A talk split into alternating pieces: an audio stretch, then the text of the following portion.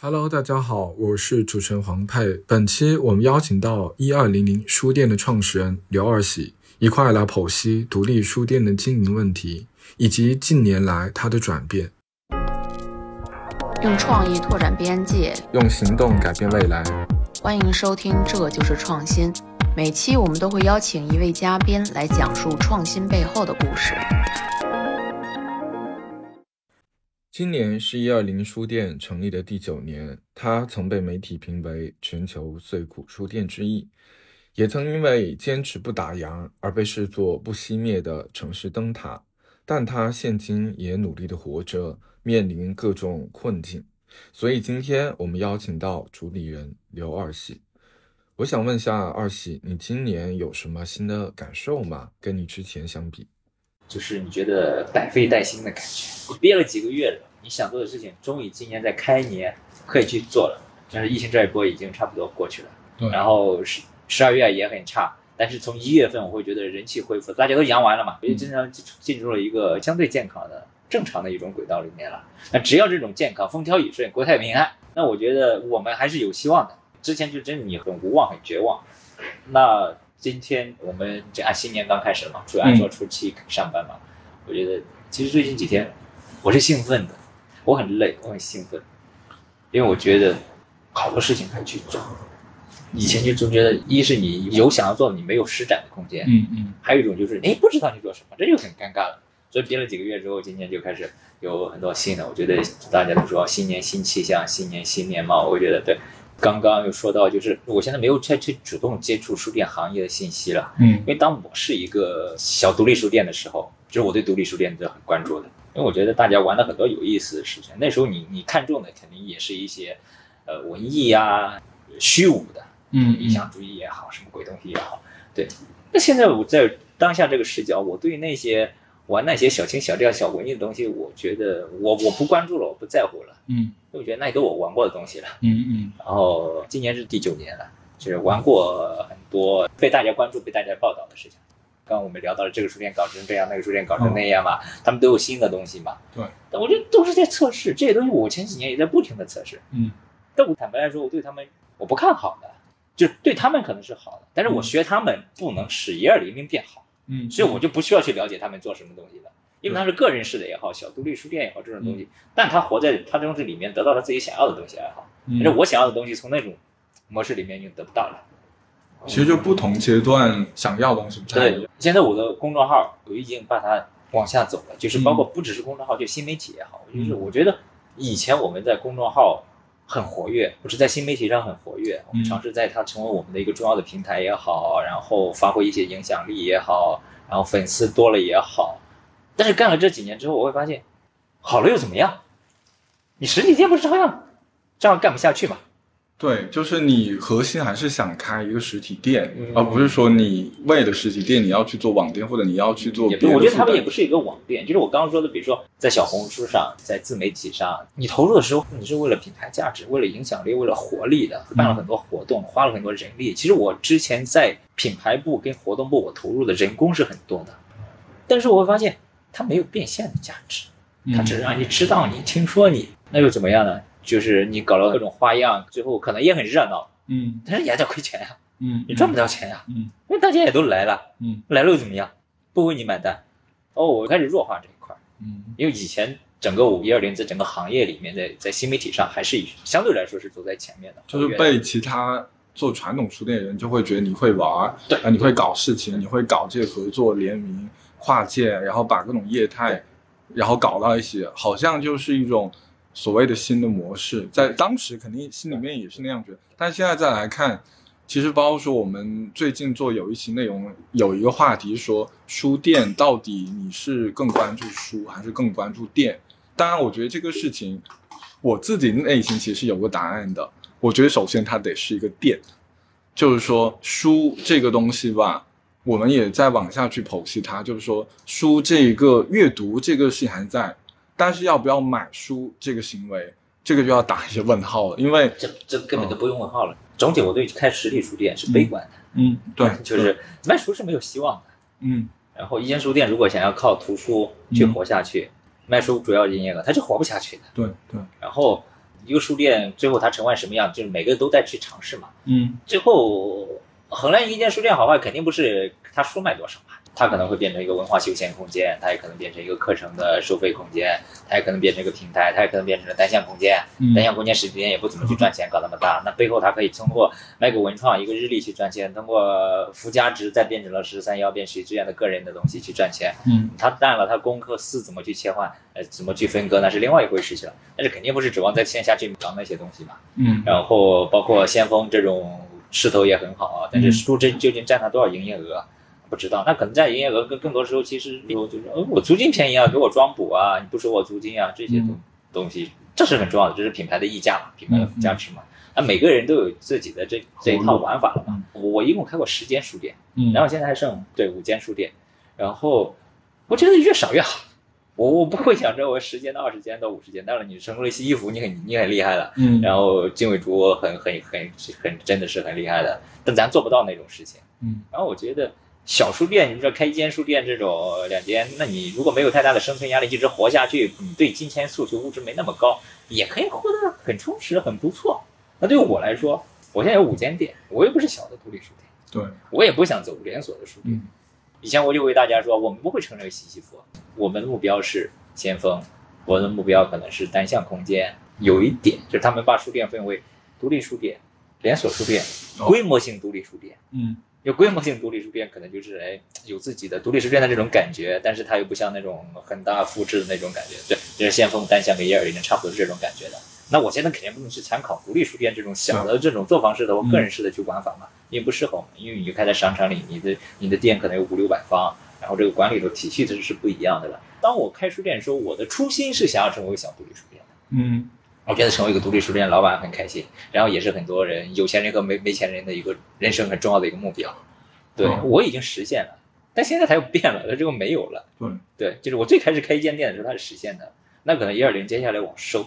啊收是因为我对实体书店的一种悲观，因为我觉得嗯它开不了那么多，它没必要开那么多，嗯那我可能要重心的转移。那有人会说实体书店它开一间店嘛，他们通过把书店作为一个平台嘛，嗯作为一个平台，它书店只是一个躯壳了。嗯，然后你做一些线上的东西，当然了，像单向差不多是做到了类似这样的事情了，嗯它不再多嘛，它在于是线上的一个影响力。还有就是开网店嘛，这是很直白的嘛，网店嘛，先锋有旗舰店，单向有旗舰店，单向做的就是它覆盖面还挺广的，它除了除了这种文化平台的价值之后，它真的在我们文创这卖东西，嗯天猫旗舰店，嗯然后通过各个东西在卖，先锋也有天猫旗舰店，盲选卖的很溜，在网上。嗯然后那一二零零也在做线上的东西，以前就对线上是抵触的。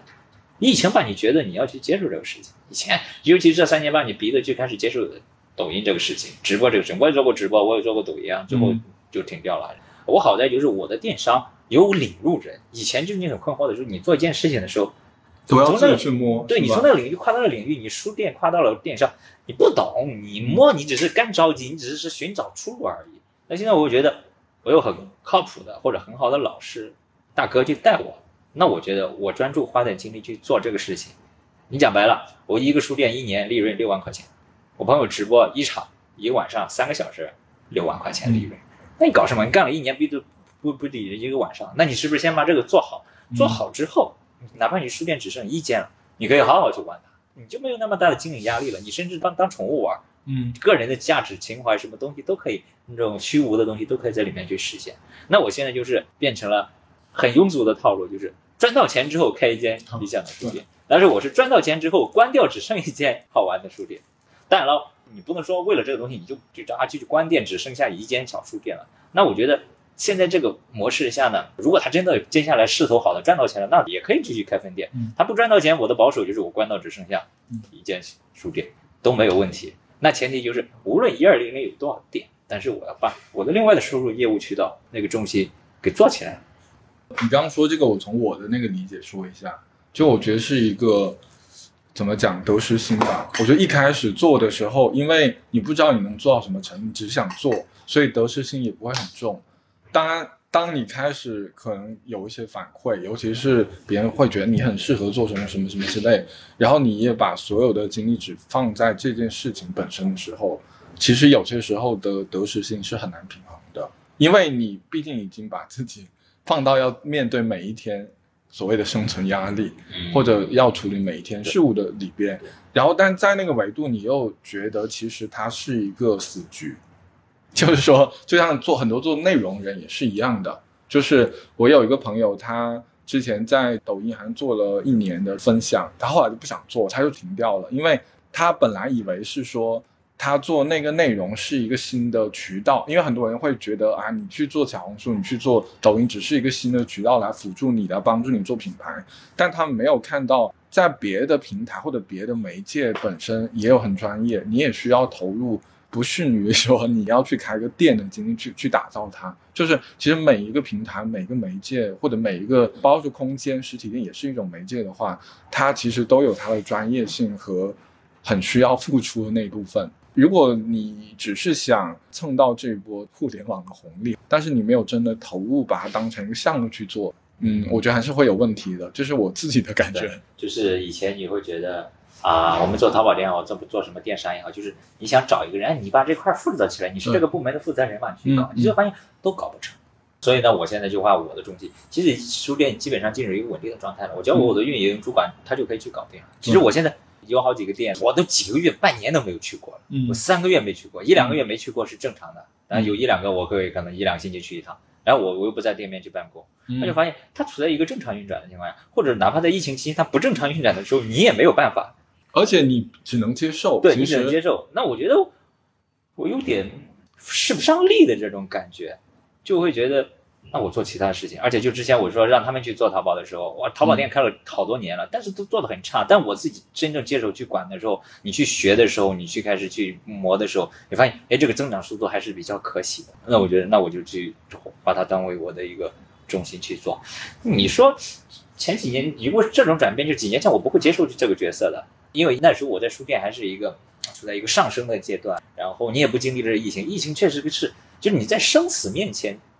你还谈什么理想？当然了还可以谈骨有气节、有骨气的事情，但是我们没有那么的有骨气。但是我们最终还是为了解决问题对，其实。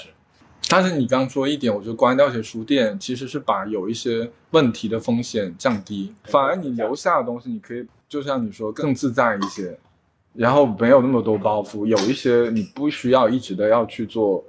运营也好，强的营销也好，OK OK 的，因为你发现你再怎么做到一定的阶段，我自己感觉。可能那一部分核心的群体，它不会再无限的再再拓展下去的，不会说因为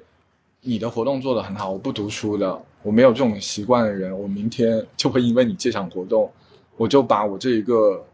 多少多少年的这个刷抖音、刷小红书习惯都改掉，不会的。我觉得人是真的变成了从另外角度讲，很多书店的角色或者是他的一种，你说文青也好，文化人也好，他总是想试图。教导、教育、改变，就是让大家去阅读。嗯然后我推荐什么书，我把我想要的书，觉得有价值的推荐给你，而不是你想买什么书我就卖什么书给你。嗯你像连锁书店就是迎合嘛，独立书店就是引导嘛，对，就是教育大众嘛。对，那我会觉得我开始弱化这个东西，就是当然了，你不能完全去迎合这个东西，但是我现在对我没有那种负担，就是你要帮助别人，你要教导别人，给他们关注他们，就是对，让他就是啊，通过我办一场活动，他爱上了阅读。不会，我觉得，我觉得这个都是多年以来形成的一个一每个人自己他有个思维习惯，我觉得思维习惯会影响到你的生活，这个不会轻易的改变。从另外一个视视角去说，就是当你刻意把这个当做一个目标的时候，它就有点扯了，或者有点飘了。但是呢，确实很多人你保持不变，就是这样的一个书店。很多人因为走进书店爱上阅读，因为一场活动改变他未来的路，这是他自己的事情啊。但他不会成我的方向。每个人可以从这个土壤里面得到他想要的养分，嗯那就是随机啦。你们爱怎么就是对啊。他一个书店有很多种理由。就你也不用去拉着他，一定要把他拉过来。对他如果跟你相遇，哦，他的人生轨迹因为这场活动，因为多么发生转变，那是他的事情，其实跟我们没关系。其实是的，我会觉得不要往那里，比如说以前二十四小时书店，现在二十四小时书店停掉了哦。其实我现在最近因为疫情这个原因，我一直把它变成了晚上两点钟就关。嗯，因为发现以前二十四小时的很多温度啊，很多包容啊。但当时二十四小时，我有点好奇，是真的有人看到这么晚吗？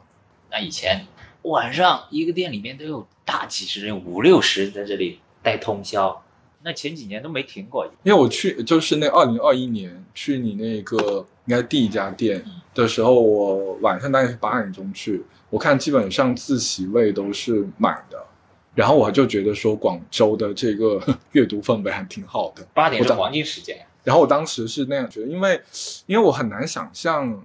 比如说上海八点那个书店会挤满的人，因为我觉得八点大应该在酒吧吧，或者是、那或者是个书店那个书店算是一个市中心热闹的地方了。那个书店十二点前都很多人，哦，但十二点之后就很多人静在这里。就是之前衡量二十四小时店有没有意义，就是只要有人在就有意义，哦只要有人使用。我说的不是一个人啊、哦我跟他们说，这几天如果有三十个人，平均下来，之前好的时候，尤其我办活动，嗯晚上跟白天没有区别的，嗯，都是满，晚上都可所以你是可以做那种什么跨年的这种活动，是很自然的。如果你要对，就是我很自然的，就是我平时的周末我都有大几十人，然后我只要办个深夜故事分享的，来一百人都可以，半夜嗯两三点钟在书里，热热闹，跟白天没有区别的。那来店的那些人是什么状态？他们不睡觉吗？还是什么？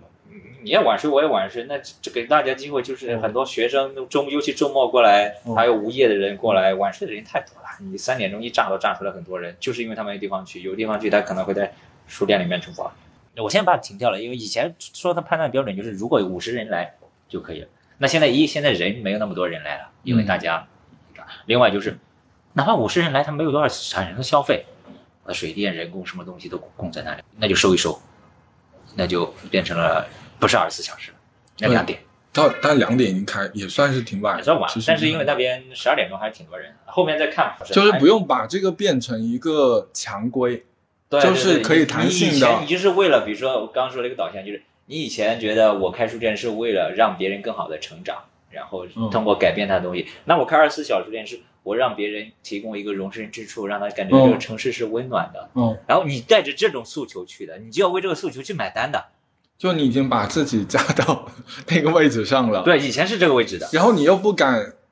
就是说，哪怕你意识到有问题在，但是你觉得话已经放出去了，不是放出去，你觉得那真的是好的事情，哪怕我愿意为他去买单，嗯我为这个城市留一盏灯，嗯温暖的灯，给很多人无处可去的人留一个容身之处。嗯我觉得是的。当然，以前他又人还还好的时候嘛，你也不需要为他买单嘛。嗯，但当你萧条的时候，我不我不愿意再为他去买单，一是不愿意为他去在经济上的买单，另外就是最近大家日子都不好过，夜间的各种乱七八糟的人，给你惹是生非的人，嗯他给我增加负担。那这种困扰又治安事件、各种事件，那我还要搞这些事情，不只是你在经济上小损失一点了，所以就是他们很多是说一二年变了，可能没有以前有温度了。我觉得有意思的点就是人的有些认知是会滞后的，哪怕对于一个品牌来讲，比如说可能你的改变不是你突然间哪一天改变的，其实你一直在调整，但是人可能只会记住某一个瞬间，这就改了，然后就会有人骂你了，然后说你们这个啊，这个开始这个铜臭味啊很重了，这个市场化了，没有以前那个初心了。因为我有时候每次看到这个信息，我就会觉得说，其实他如果真的要做生意，他真的不用选书店。就就咱们说实话，你去开个餐饮都比呃，我昨天我在朋友圈见到一个好笑的，前天有人发一个圈儿说在北京逛万盛跟豆瓣，哦，就是豆瓣书店，说被豆瓣书店的一句话去感动，书可以拆，买不买无所谓，意思就是他的书都可以拆，都可以看，买不买无所谓。他当一个顾客的角度看到这句话，觉得我很感动，嗯。你拉近了与顾客的距离吧，你你去找了好感呀，感动啊，是好感的呀。但是当你真正把所有的书都是这样的时候，你的书的损耗，你的书的各种东西给店员带来的负担，因为很多不按规矩出牌的人，你监管不到，尤其尤其你店大了，那你就遭殃，你就完蛋了。是这种态度。我说的豆瓣的，豆瓣当然也没有亏钱了，嗯赚到钱了，但是我觉得肯定赚不到什么钱，因为你在立这些 flag，当然了，一二零零也立了很 flag，有时候都是打脸的。嗯，是啊我觉得立 flag 没有什么，但是你敢打脸，我觉得也是要有这个勇气的。那你打我觉得是你后面他改了，可能书被损耗很严重，那你就要改呀。像我再分享一个我的个人的经历，就我去年的时候，我们去的璧山那边，嗯，然后璧山不是有个先锋书局吧，嗯书店书局，我就觉得书在里边很可怜，就首先是没有人，疫情哦，就真的，另外它整个屋子因为它是通风的嘛，啊，避山书，所以你再想一下，在黄山那边那一块这么潮的地方，因为我们是七八月去的，整一个潮道所有的书都已经泛黄，已经不可能再正常的去阅读啊什么，我就觉得书放那边不是想象中那么美好的，我觉得。那你这就有有文文青式的想法了。那我的想法是我说我的感受嘛，但是我进到那边，我觉得最让我觉得就没有人去，真的一个人都没有，但还能活下去，因为那个没有租金啊。对，没有租金啊，书就在那里就一直放着嘛，立个立个招招牌在那里，然后人工也不用怎么样嘛，那书就放在那里，然后有可能书已经变成旧书了，那就一直放着。它已经不是旧书，已经是像水泡过的感觉。那你威威尼斯有个水上书店的，一下雨的时候，地上的书都当台阶，都是水泡过的了。开碧山书局的那个调调起的很大的，嗯，那碧山计划已经可以说失败了，就放在放任了嘛。但如果碧山计划变得很好，那个地方就是一直上升了嘛。那你走萧条的话，那就不关门，那就放在那儿，就就放着呗。因为那一个书店也只是那一个计划中的一部分。对啊，它就整个计划一部分。因为我们去的县，我们还住了有几天，所以。包括附近的什么西递宏村也一块去看了，它整个还是像你刚刚说的，你一个小点如果没有持续，最终把它扩散出去，所以就没人了。它其实还是但是当然这个当然头可以起得很好，但是钱老师就玩乡村书店这一套，虽然璧山没有玩很转，但 其他地方我没有去看过，我的好多同事身边的人都去看看，看那些璧山开的各个乡村书店了，还是很重要的推动了文旅经济的。呃，某种意义上呢，虽然说它不是我们说的网红街的网红店，但的确就像一个景点。因为乡村大家知道，中国很多乡村其实大差不差的，没有本质性的区别。因为从资源、从风光、从物质，同质性很严重，其实是，所以它是需要造景的，在有一些空间里面。当然，我觉得书店可能巧不巧就变成了一个。又带一点文化，又带一点嗯方方面面的一个谈资。书店成为了很多城市的旅游景点。我也觉得书店是一个，如果你是一个地标式书店，你就是一个旅游景点。很多书店做到这个事情，当然了，你要是优秀的书店才能做到这个事情。嗯。然后除了是文化休闲空间，我觉得是一个旅游景点。先锋已经成功做到一个旅游景点，而且在全中国来说，没有人比先锋做的更好，成为一个旅游景点。单向找到自己的路，先锋找到自己的路，嗯，万盛有自己的路，西富有自己的路。这是属于找到自己的路的，绝大部分都是都是在没有自己的路，都在忙，都在忙着。一二零零呢，也没找到自己的路。那你会不会有时候觉得，你要解决书店的问题，你不能只解决书店问题，其实你得把自己的很多更大的财务问题说的就对了，就是我把其他的问题解决了，我就解决了书店的问题了。我不要通过书店去解决书店的问题，我解决了我其他的问题，就解决了书店的问题。是是，对啊，就就这样。所以其实。就说你当然东西要做好，但是不是大家说就只靠坚持啊？我靠我的毅力，靠我呼吁啊！这个就包括说前阵子上海不是某个书店 说啊活不下去了，然后后来开开关关开开关关，后来我才知道那个书店其实几年前他就要关了，他已经说他要死了，后来不知道怎么又活了。然后又过了几年，就去年，然后又又来了一遍，但是它本质的问题没解决。本质问题，你这这个这个问题到了，就是不是书店，你书店没有问题，重要的是你的业主的问题。嗯，甚至政府给你补助，业主给你减租金，就活得挺好的。嗯，如果他们按高标准走，你就玩玩，不是你的问题。对，就是现在有时候你感觉到很明显，生和死是房东的问题。对，甚至有些因为上海，我觉得尤其因为上海租金真的。太贵了，真的。就我们刚刚做的有一期内容，那个书店它其实是个图书馆，它第一家店就开在南昌路，后来就因为没有办法负担他租金，后来南昌路就比较起来了。所以房东，尤其是上海很多，我必须要说一下，上海很多二房东或者叫私人的房东涨租金也挺狠的。其实说难听一点。大家一直要求一个书店老板去有什么社会价值，但是这个社会价值不只是书店老板，整个社会都要去那个。对啊，你社会其实每个人你都就怎么讲，你都要献出一点爱，世界才和平。你现在你现在不得不唱唱赞歌，就是疫情这么严重的期间，我生意最好的就是我跟个人业主去租的，个人业主其实是个二房东，嗯，我生意最好的，嗯，但是我亏钱最多的就是这个店，然后。我有跟国企租的商场是国企的，嗯，我还有直接跟政府租的房子。我生意哪怕不好，给我租金减免力度很大，对，我比那个要多赚钱。对，就你看表现，就是这个店很好，这个店没生意。最后你会发现，那个店在赚钱，这个店反而在亏钱，是就就就就很尴尬。所以就是对这个租房子，后面我在想，租房子对就是要慎重，业主叫业主很慎重。正好我们可以把这话要扯开，要聊一聊，就是说，像上海去年因为疫情嘛，然后支持力度最大是国资的，就有一些是国资，他们给到商户基本上是三个月直接就减免了，是很主动的。嗯，然后有一些这种当地的民企，可能他们能给一个半月，但是如果是那一个完全是私人的，那就是没有任何商量，所以。最终那一个店的老板，他为什么要换地方，或者是怎么样，其实也是无奈的。对，就是的。对，我这几个月嘛，那三个月委托，就是嗯政府的可以给你减三个月，然后民营的、个体的嗯三个月只给我减其中一个月的百分之五。嗯啊，其中一个月的，5%那不就是没有意义吗？你还玩什么？就是你要跟他说，他说那我给你减一点吧，哦，大家都不容易，给你减个小零头，你没有任何可以约束他的，是不是？合约就那样的，要不然你就走人，嗯，是不是？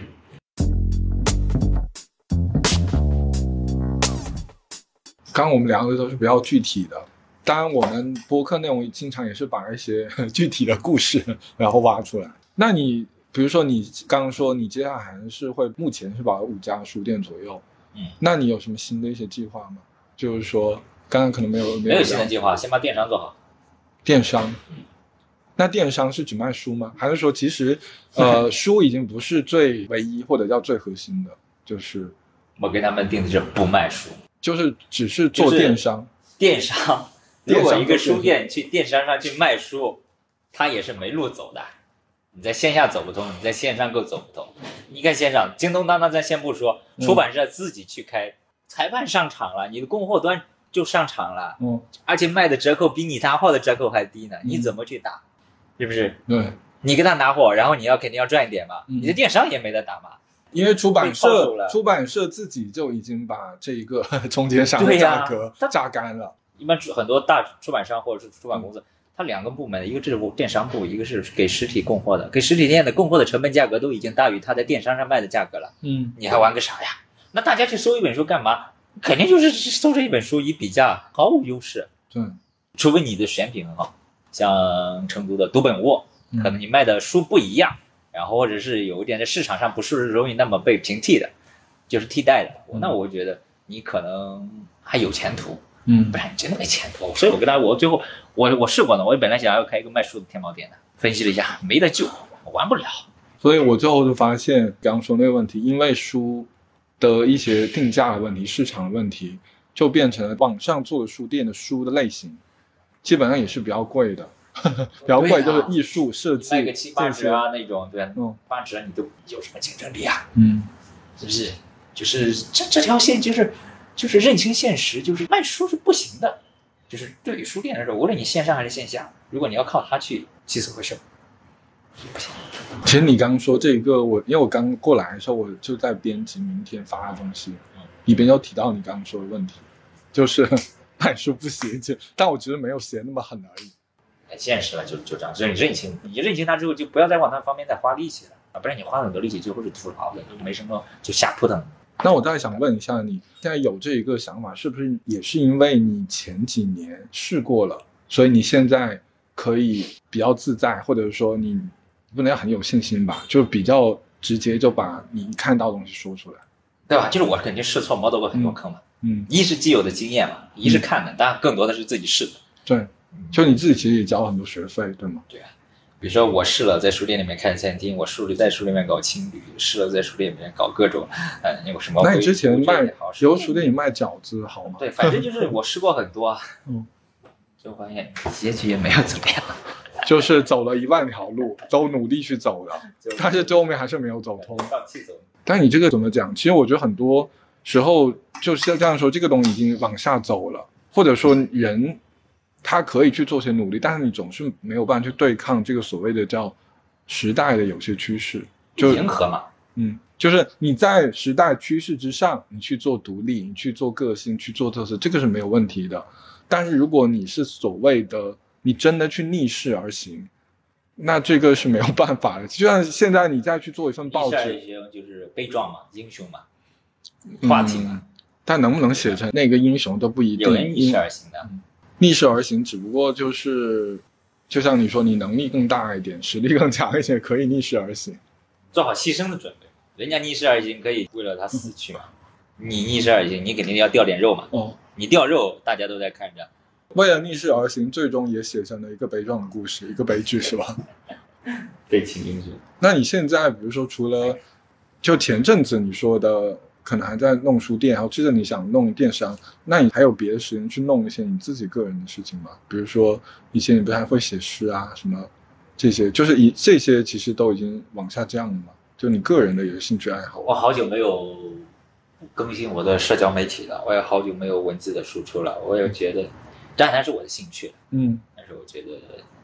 它没有太大的商业价值，它只是你的兴趣，有一点点了，但没有太大了。嗯，然后你你就是那变成就像那种像流水一样，你有你就弄出来，对就他不需要说你你不会为了创作而创作。不需要再做成什么周更、月更，不需要给自己这个指标，因为都是一个兴趣爱好，就是。我有我就把自然流露出来。我现在没有，我是枯竭的。我会觉得我现在就是，我现在心思就是在经，不是在经营上。这这几年生死攸关的时候，那我一定要给我找到了更安全的地带之后，我才能够做一些更这种诗情画意的，或者是更虚无的嗯嗯，事情。总不能说看的人说你往前冲，但是你前面已经是悬崖，还让你往前冲。我花了好多年的时间，嗯才让我从文艺青年的这种思维里、这种枷锁里面走出来。文青在他成成为文青的时候，他是很有优越感、很享受、很快乐、很开心，但他也可以忧郁。嗯我曾经成为文青的时候，我也觉得我的世界是还挺好的了。我花了几年，六七年的时间，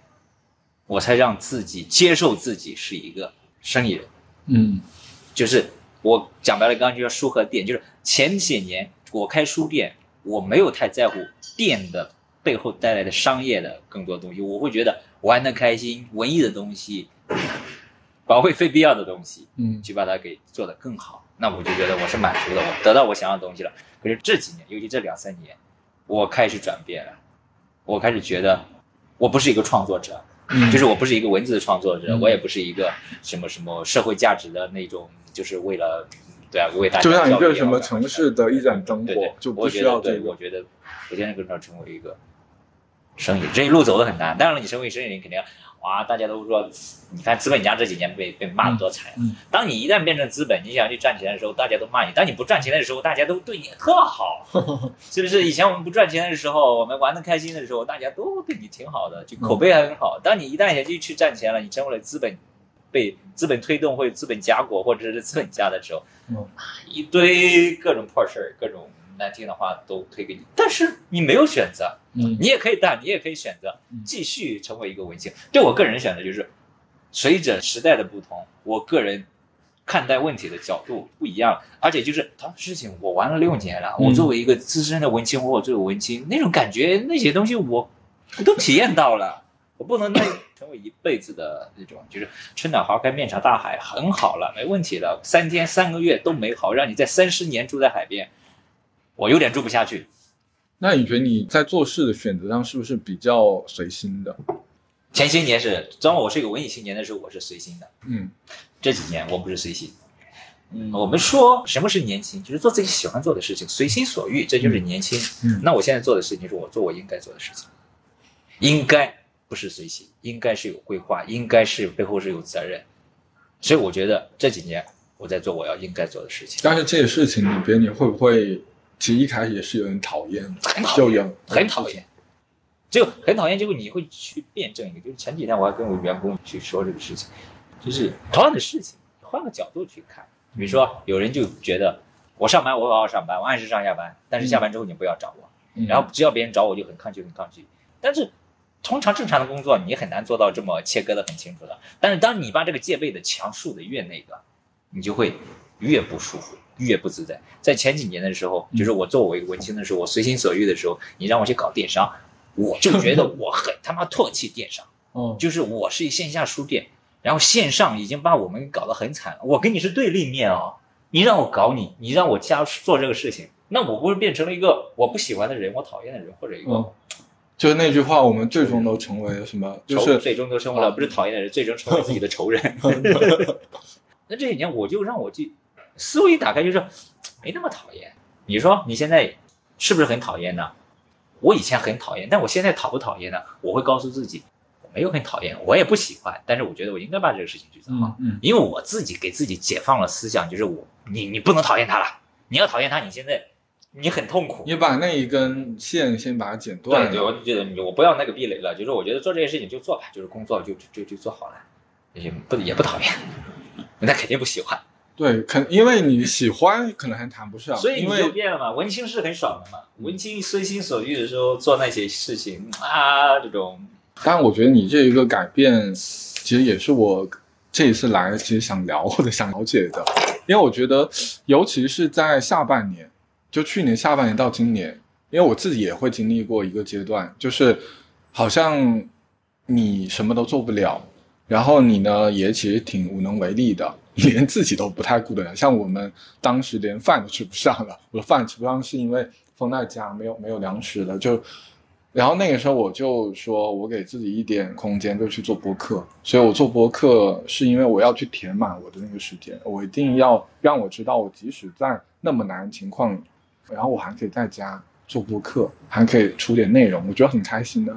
但是在做的过程当中，像比如说再到去年底，就在想说，我们邀请的嘉宾，他更重要是把自己的一些心路的历程，就真实的一些体会吧。我觉得经验，每个人经验不太一样，而且每个人的先天不太同。就如果你是一个富二代，那你想在你的设计，在你的等等各个方面，你花多少钱都可以，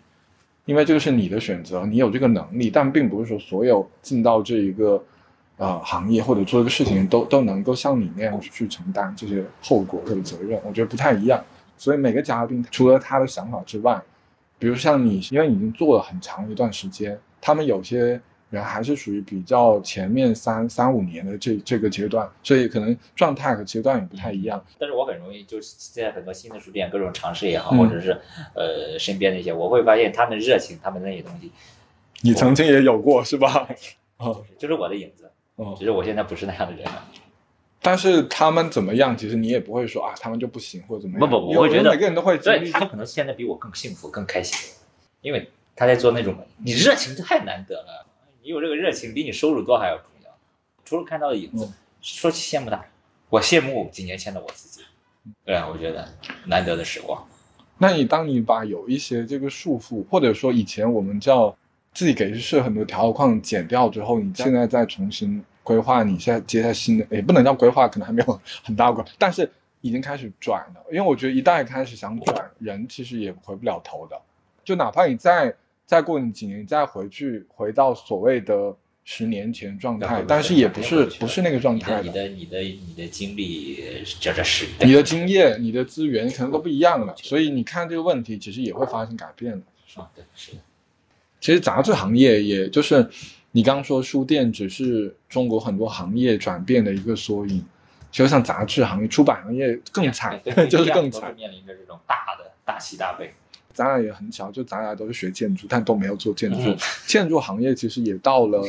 也到这个阶段的。阶段。对，就是它的黄金时期已经过了，现在可能不知道是青铜还是黑铁，可能可能更差都不一定。就是说，可能很快就一下子从一个朝阳行业，马上就变成夕阳产业了。那这个时候，你的选择难道还是去做过去十几二十年开发房地产的模式吗？如果还是用这个模式去做，那我就觉得不太有前途。就玩玩了。对，不是说因为这个行业往下走，然后你就说啊这个行业不行，你就去跳去互联网。互联网现在也也有它的问题，就是你会发现每个行业随着社会效率越来越越高吧，每个行业的花期或者叫那个叫红利期也越来越短，嗯。所以可能当时的房地产是二十三十年才经历到现在这个情况，但互联网可能十年就经历了这一轮。就是接下来可能我们就不得不面对要真的要，我觉得扎扎实实做事，然后把有一些基本问题，我们可能过去这个一二十年快速发展没有注意到的一些问题，能够好好的解决掉。我觉得有些是变化，有些是管理，可能都需要。我觉得这些都是一个，我觉得如果是未来我们真的说书店真的能做好，应该也是整一个社会的有一些理念和做事方式，也得开始发生大的一个转变，嗯不能说只是靠你一个人，然后你一个人能量有多大呢？就是你就是在整个浪潮里面，那二十五十年之后，那整个嗯中国人对于书店、对于阅读、对于文化的东西很不一样。那你到时处在另外一个阶段，对对然后你现在你浪就到这里，对你跑得太前就不行，你就对在这浪的这个市市里面去寻求？我们有些时候的想法就是说，创新是肯定要，而且我这两年我自己的感觉是，很多创新它都是从一些小聚会开始，而且小企业或者呃独立书店也好，独立咖啡店也好，这一波浪潮其实是会有创新的机会的，因为思路已经开始变了，而且这些小品为什么脱颖而出？它必须还是有一些过人之处和它踩中了一些时代，但是。还是那句话，你踩中了一个点，不代表接下来二年、那就是三年这个花期你能继续绽放，就是这样的。从最高的踩中了那个时代的点，那时候实体书店蓬勃发展的时候，对，杂志也是，杂志就当时广告各行业都金九银十，然后房地产也是，只要房子盖出来就能卖。最近就就干实体书店低迷了十几年了，最近就是这两三年又设卷。我前段时间刚来搬到这边办公，哦，我就是寄靠在我师兄的设计院设计公司，气靠什么意思？就是